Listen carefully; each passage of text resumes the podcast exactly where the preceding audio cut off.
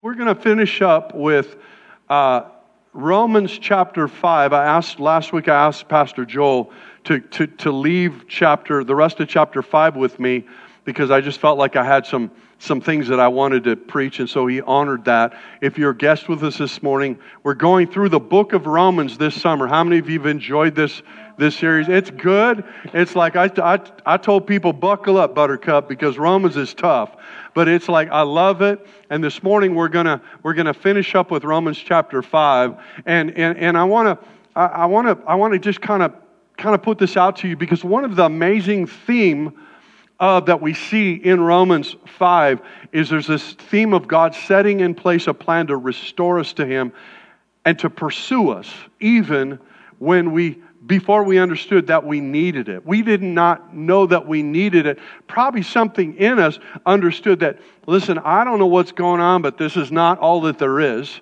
But God knew what was happening, and He put in a plan to place. God is a pursuer. And we have something. I'm going to read Romans 5, 6 through 8. For while we were still weak, at the right time, Christ died for the ungodly.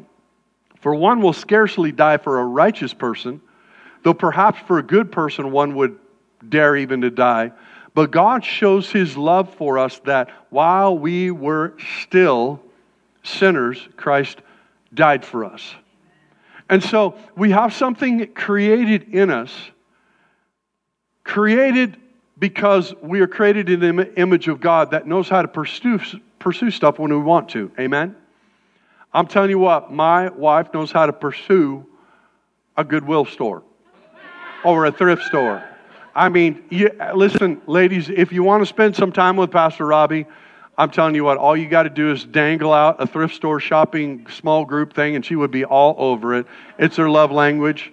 It's not really my love language, but because it's her love language, I will, I will set, I will drop her off at the curb at Goodwill or whatever, and sometimes I will just take a nap in the truck um, every once in a while, I'll go in just because I feel like I, just like her going fishing with me, every once in a while, I just want to be with her, what she's doing, what she loves to do. But we know how to pursue stuff. Listen, I, like, for example, I'm a researcher. Before I buy something, I research it. I look at articles. I look at reviews. I talk to other people. And many times I will know as much as a salesperson does or more at time before I go in to buy something. People up in this neck of woods, we know how to research. We know how to pursue things. We know how to hunt for things. We know how to find firewood. We know how to, you know, look for elk. We know how to, you know, uh, go after morel mushrooms or huckleberries, right? But the, the, the thing is, you find some, you don't tell anybody right? I, I, tell you, but I have to kill you, right? I mean, it's one of those things. And but but but we we we, we employ like guys. We employ special clothes. We employ scents and cameras. We predict the weather. I've got one one brother of mine that I've hunted with, and he's got an app on his phone. And all I have to say is, "Hey, bro, how many days until elk season?" And he tells me right to the day. Yeah, yeah, 29 days and counting. I mean, we know how to pursue stuff, right? Fishing apps. There's, there's barometer type stuff. There's, there's stuff that you put on your phone that tells you, you know, well, I can hunt on this because it's private land. I can hunt on this because it's, it's public land, et cetera, et cetera, et cetera. Or you talk about a guy that is really into fishing. He shows up with his boat and he's got a sporting goods store right there. Amen? So listen, as good as we can be in pursuing stuff, you need to know that God is a pursuer. That's where it originated from. You know, in, the garden, as this chapter 5 deals with Adam, and we're going to unpack that, God was the first pursuer. Adam and Eve, when they sinned, when they fell, when they fought, they didn't run towards God. They actually ran away from God and they hid from God. It says in Genesis 3 8 through 9, and when they heard the sound of the Lord God walking in the garden, I mean, I mean, come on, let's time out right there. Can you imagine the life that Adam had? The life that Eve had, to where every day they would hear the sound of God coming to them and they would walk with God in the garden. The creator of the universe, the creator of everything that they'd seen. And they get to walk with him. And, and it said, and they heard the sound of the Lord God walking in the garden in the cool of the day, and the man and his wife hid themselves from the presence of the Lord God among the trees of the garden. But the Lord God called to the man and said to him, Where are you? That was the first missionary journey right there. Where are you? Isn't that amazing, God's response? Man hides and God follows. Man leaves and God pursues. You know, I think at the heart, the motivation and the passion to reach out with every every you know missionary trip we do every neighborhood that we try to reach every person to reach is the question inside the first question that god asks where are you? That's in us as believers because it's in god. We see the heart that god had to pursue illustrated in isaiah 65 it says i was sought by those who did not seek me. I was found by those who did not seek me. I said here i am. Here i am to a nation that was not called by my name I've stretched my hands all day long to a rebellious people who walk in a way that's not good according to their own thoughts.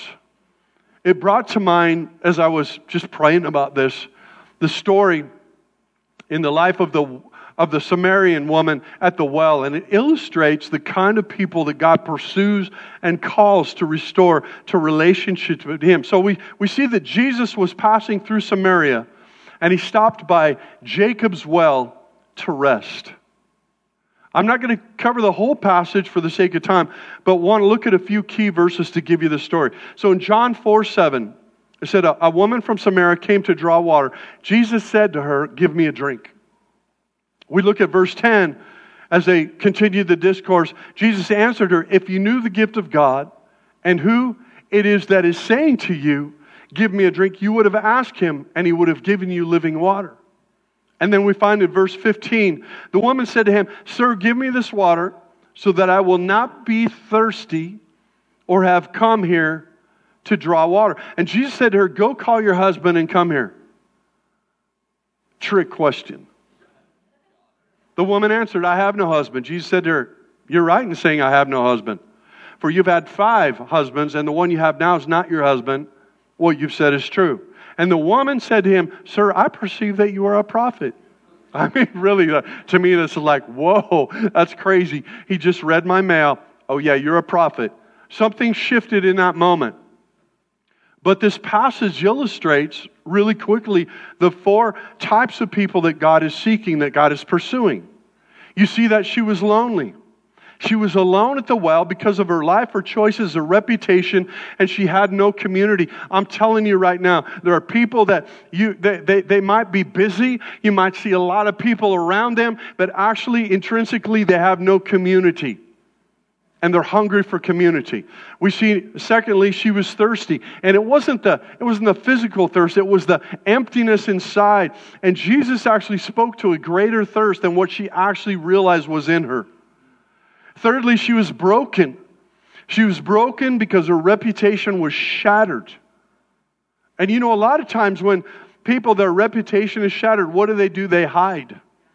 Just like Adam and Eve did in the garden. They hide and they need somebody to pursue them.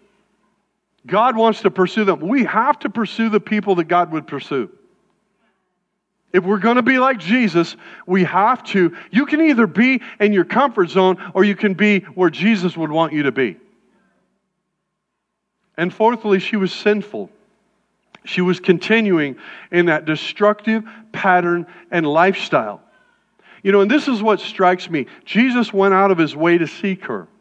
See, because proper Jews despised the people of Samaria, and they would, they would take a longer route to avoid them because they had built their own temple. They were considered half breeds. It was like if you were a good Jew, a proper Jew, you wouldn't go, you wouldn't be actually going through Samaria. You take a longer route so you could avoid that. And that was really interesting to me because when I even thought about she's at Jacob's well, the profound, incredible things that happened at Jacob's well, and then the enemy comes in and shifts things, and pretty soon God's people are actually avoiding a place that should have been an absolute memory post for them. That's where. I don't have time to go through all this. I got a lot of stuff this morning. See, God is not looking for perfect people or pretend perfect people. He's looking for the lonely. He's looking for the thirsty. He's looking for the broken. He's looking for the sinful people. And a lot of times, what happens as believers is we tend to avoid sinful people. I don't smoke and I don't chew and I don't go with girls like you. And I'm telling you what, there's a difference between being influenced and being an influencer. There's a difference between being in the wrong crowd and actually being in a crowd because you're actually building a bridge. We're called to be bridge builders. We're called to be relational builders because if we draw a relationship and then we point people to Jesus, that's really the heart of what we see God doing. But let's look at Romans. I told you, get it back to Romans 5. You guys with me? 12 through 14. Therefore, just as sin came into the world through one man, somebody say one man. This message is called One Man, if you're taking notes. And death through sin, so death spread to all men because all sin.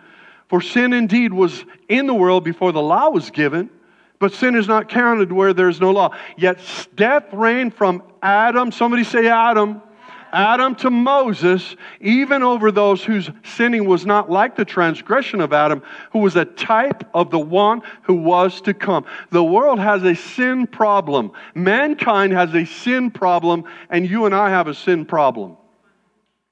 Our culture diminishes sin, glorifies sin, celebrates sin, make movies about sin, make uh, songs about sin, and we elevate sin.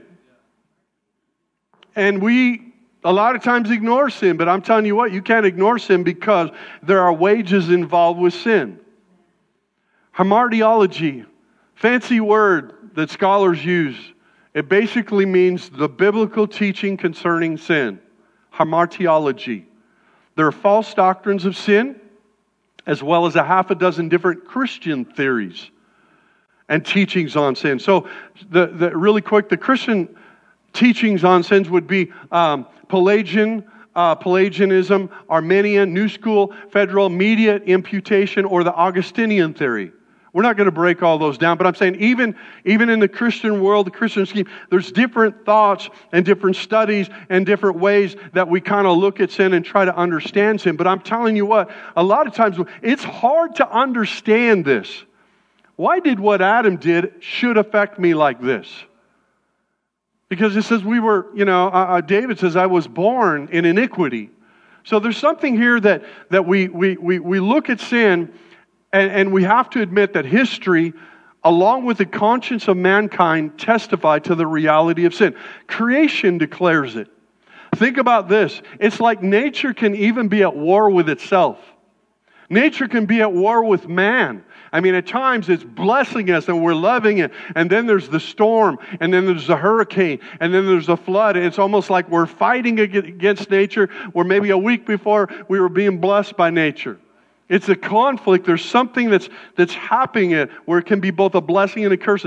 His, human history declares it, that there's sin. Human logic declares that there's sin. Human conscience declares that there's sin. Human experience declares that there's sin. Human religions declare it. Scripture declares that there's sin. The reality, every family is touched by it. It's the only thing that makes sense.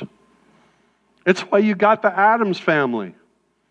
You know, it's why you, everybody seems like to have an Uncle Fester you know, or a crazy Uncle Larry, or just, I mean, something that's happening. I mean, you look at your family tree and you go, oh my goodness, man, this is as good except for this.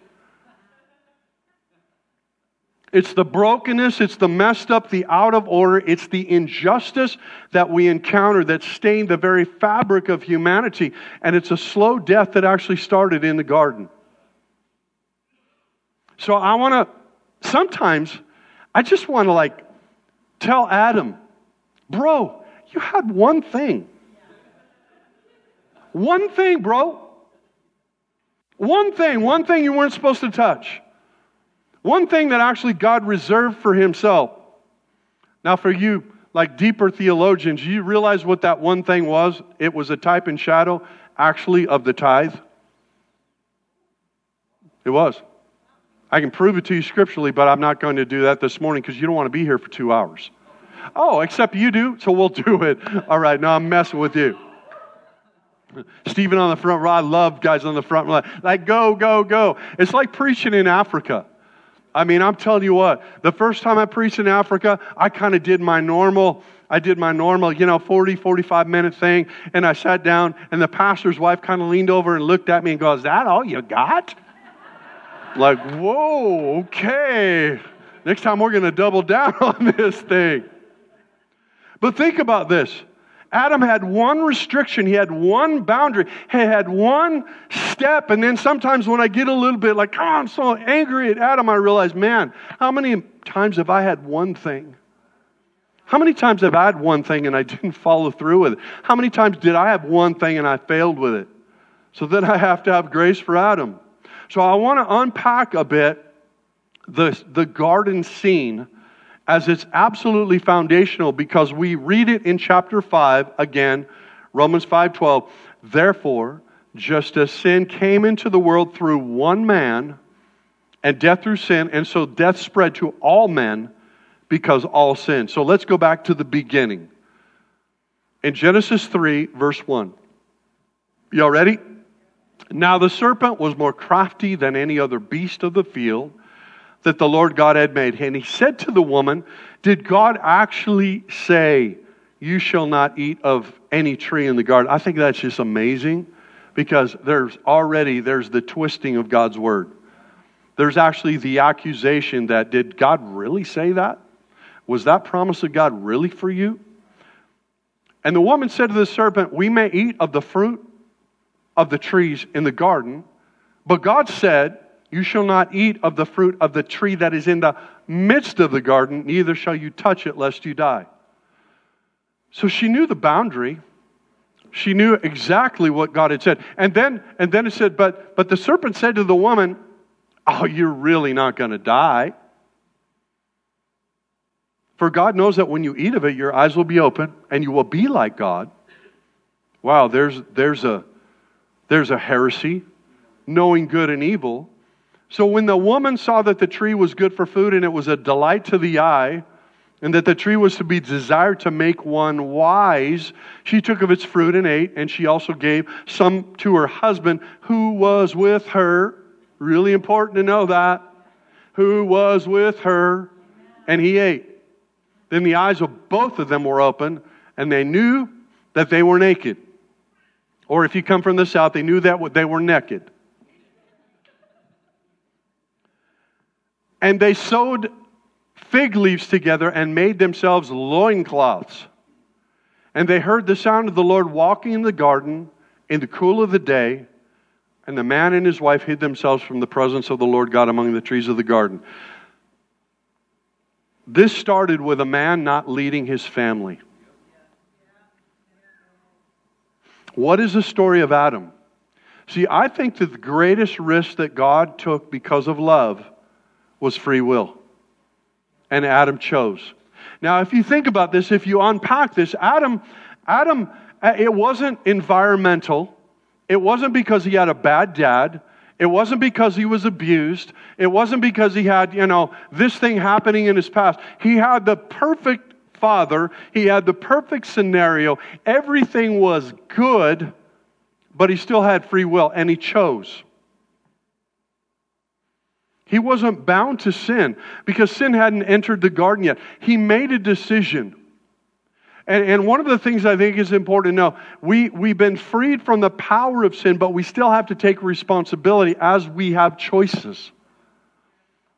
You have a choice whether you will gossip, you have a choice whether you will lie, whether you will steal, whether you will have sex outside of marriage, outside of the covenant.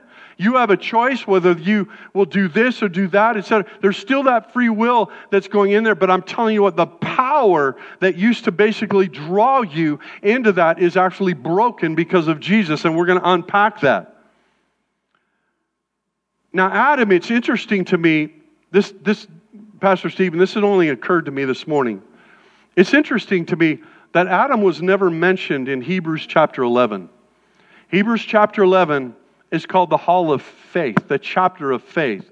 And it was interesting that you know, you had all these giants in God. And even actually Cain and Abel, and you're talking about Abel, and I'm like, but Adam had a chance to do a great reset, and it, it, it wasn't, you never see that Adam was actually commended for his faith after that. That was interesting to me. But when I see an Adam, I see the old Adam in us that abdicated responsibility, that blame shifts, that was passive.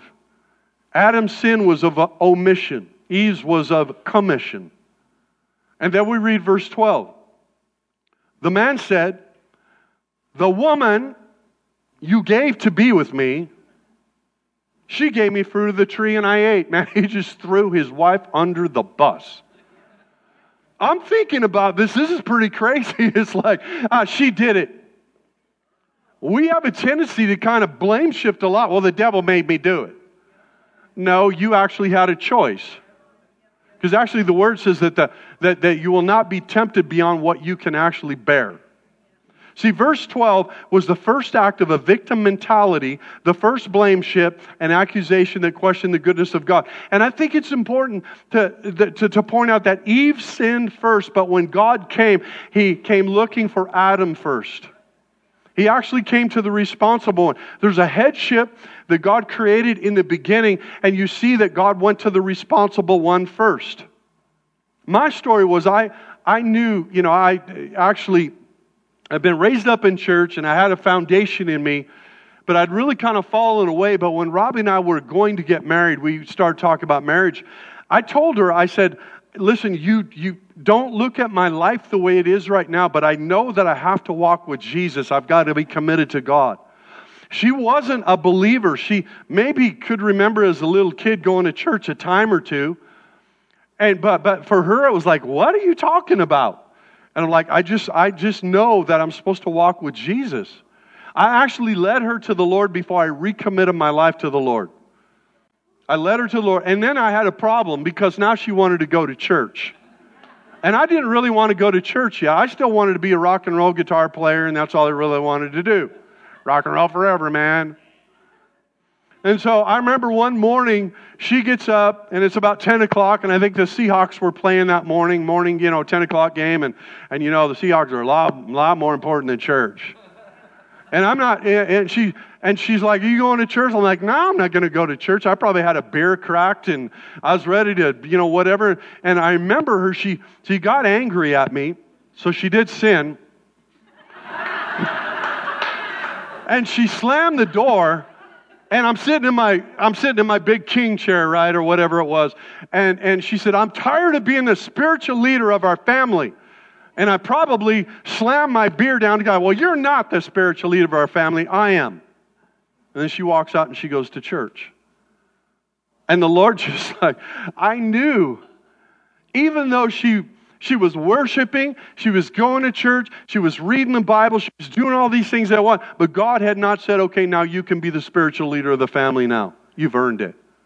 No, because there's an order that's in place.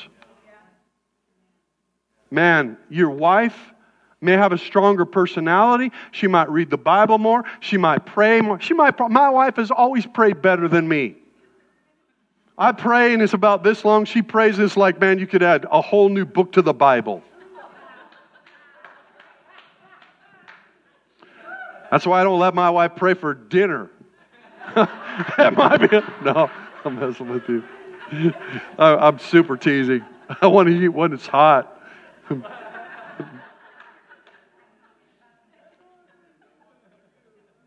She might hear God better than you. She might go to church more than you, but there's still the order that God set into place. Husbands, God still looks to you first. Fathers, you set the priorities and model what they should look like to your children. And if you're a single mom here this morning, God bless you because I was I was raised up with a single single mom as a parent and I know how hard it was for her. But listen, I'm talking to fathers, I'm talking to husbands, I'm talking to men. I love that we have a strong men's ministry because I'm convinced that if we get the men first, the family will follow. The more that we impact and equip and inspire men to follow God, I've found the less warfare that the family goes through. Because now you've got somebody that's not only a shepherd, but you also got somebody that's a sheepdog that's actually directing the traffic for your family. The Bible recounts story after story of mighty men, David's mighty men. And I believe our churches, our communities, our region, our nation, they need godly, spirit led, spirit formed, and spirit equipped men that bring heaven to earth. See, my family changed when I got off the couch.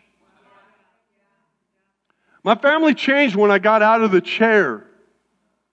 My family changed when I got into my prayer closet. My family changed when I was filled and baptized with the Holy Spirit. My family was changed when I decided attending church would be a priority. My family changed when I decided to engage in worship and not be merely a spectator.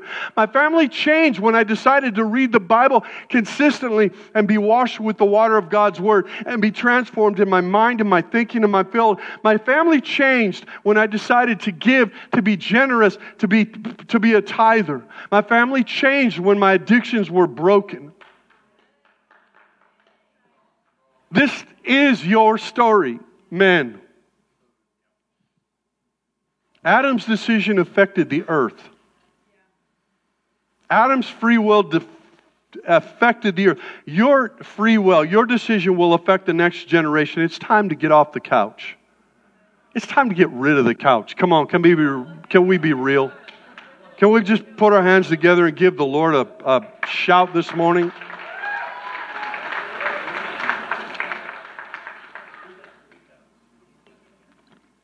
I know that was probably hard for some of you to hear. But I'm going to tell you this. Can I just can I just share my heart with you? God did not come to condemn you. He came to convict you. And conviction is a good thing. Convicts you, conviction shows you an area where you need to change and go the other way. And there's an amazing blessing when you turn, when you respond. Amen? Never be afraid of conviction. Never be afraid of confession because the Holy Spirit and the Word of God will continually say, hey, you know, walk this way, walk this way, do this. You need to change this. Okay? Let, let, let, let's do that. We have a sin problem, and we have an old nature problem that goes back to the garden until the one man, until the one man set us free. Romans 5:15, here we go. But the free gift is not like the trespass. For if many died through one man's trespass, much more have the grace of God and the free gift by the grace of that one man, Jesus Christ, abounded for many. Man, I'm telling you what, that is the good news. The good news is that you could not help yourself, but God decided, I will help you.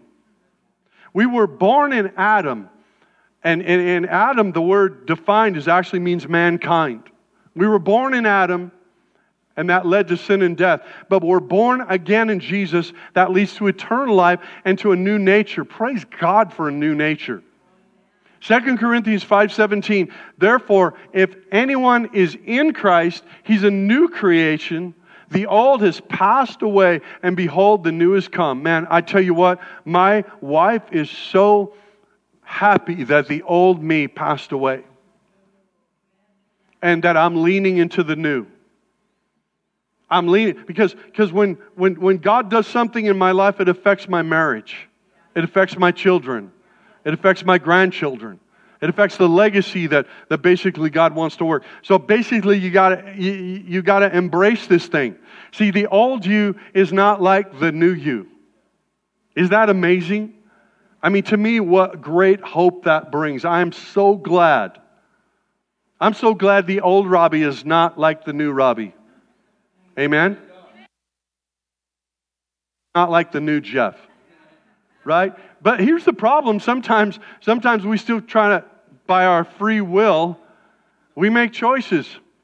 And we go, yeah, that old man's dead, but oh man, there was some good things about that old man. I wonder if I could just let him come up a little bit and revisit that a little bit. And so there's a, there's a struggle sometimes. There is. But you've been released from the power of sin. Can I have our worship team come up? You have you still have a free will and you still can make a choice to sin. Can I say this? I say this to me. I say this to you and I say this to me. Stop sinning. Stop. Because I've been released from the power of it. Does that mean that I, I'm sinless? No, but it should mean that I sin less because now my nature is not leaning towards that old nature, that old Adam. I'm leaning toward the new Adam. I'm not leaning toward the, the, the, the one man in the natural. I'm leaning into the one man in the spirit. Later in John, with the woman who was caught in adultery, Jesus said this in John 8 11 Neither do I condemn you, but go and sin no more. How can I do that, God? It's the power of grace in my life. It's the power of grace in my life. How many of you have like realized that sometimes your your self-will, your self-discipline works to a point, and then there's times where you just realize, man, I just fell off the wagon again. I'm gonna eat right. I know I'm gonna eat right. I'm gonna eat clean. I'm not going to have those cupcakes at that wedding I was just at. And then somebody just brings a whole plate right before you, and you're like, well, maybe just this one time. Problem is, every time that happens, you, you fail. Now, I'm going to tell you, I resisted. I, I, I didn't. I didn't want to resist, so nobody brought me one. I was waiting. John, 1 John 2 1 says, My little children, these things I write to you so that you may not sin. John saying, I would that you would sin not. Wow. Do you mean that there is a new life, that there's a there's a new there's a new nature? Yes. See, sin used to have reign. That word reign is dominion. It's bowing down to, it's subject to in your life. We had a we had we had a sin centered life, a sin attraction life. Sin begins begets sin, and we couldn't save ourselves. Religion doesn't save you, self discipline, willpower doesn't save you, but putting your faith in Jesus, your trust in Him, if you will, that attaches to Him, brings salvation. And it breaks the supernatural power of sin in our life. I'm telling you what, preaching on sin is not real popular. But we have to preach the Bible. We have to realize this is an issue. And then verse 21, here it is. It says there's a new reign. I was under the old reign. Now we are under the new reign. It's a reign of grace. It says in Romans 5:21, so that as sin reigned in death, bowed before, subject to, it says, Grace also might reign through the righteousness leading to eternal life through Jesus our Lord. Can I just declare this over you? The power of sin has been broken over your life if you are in Jesus. Come on, the power of it. This, there was a supernatural power of it. You couldn't help yourself. It touched you, and now there's a new reign. We were all born under Adam, all stained, all affected by sin. No one got out. There was a reign, if you will. It, it, it touched my actions, it touched my emotions, it touched my decisions, it touched my filter. And we leaned into sin because we were born into sin. And then God came looking. And what he said is, Where are you? Where are you? Because where you are now is not what's in my heart for you. Where are where are you hiding now? Adam, where are you hiding? Because you were created to walk with God. You were created to hear the sound of God. You're created to have God direct your life. You're created to have God fill this void that nothing can fill. You were created for the living water. You are thirsty for something, and only Jesus can fill it. And then the one man. And when we open our heart to Him, Faith attaches us to Him, and we're freed from this illegal operating system that permeates the earth. And now my lean, now your lean, now my inclination, now your inclination is towards righteousness, is towards God. And it doesn't mean, once again, that you're sinless, but it means that you sin less. And the more that you allow grace to be your filter, your mind to be transformed, and recognize there's a high calling on your life to hear the sound of God walking in the garden of your life, you find contentment, peace, and purpose.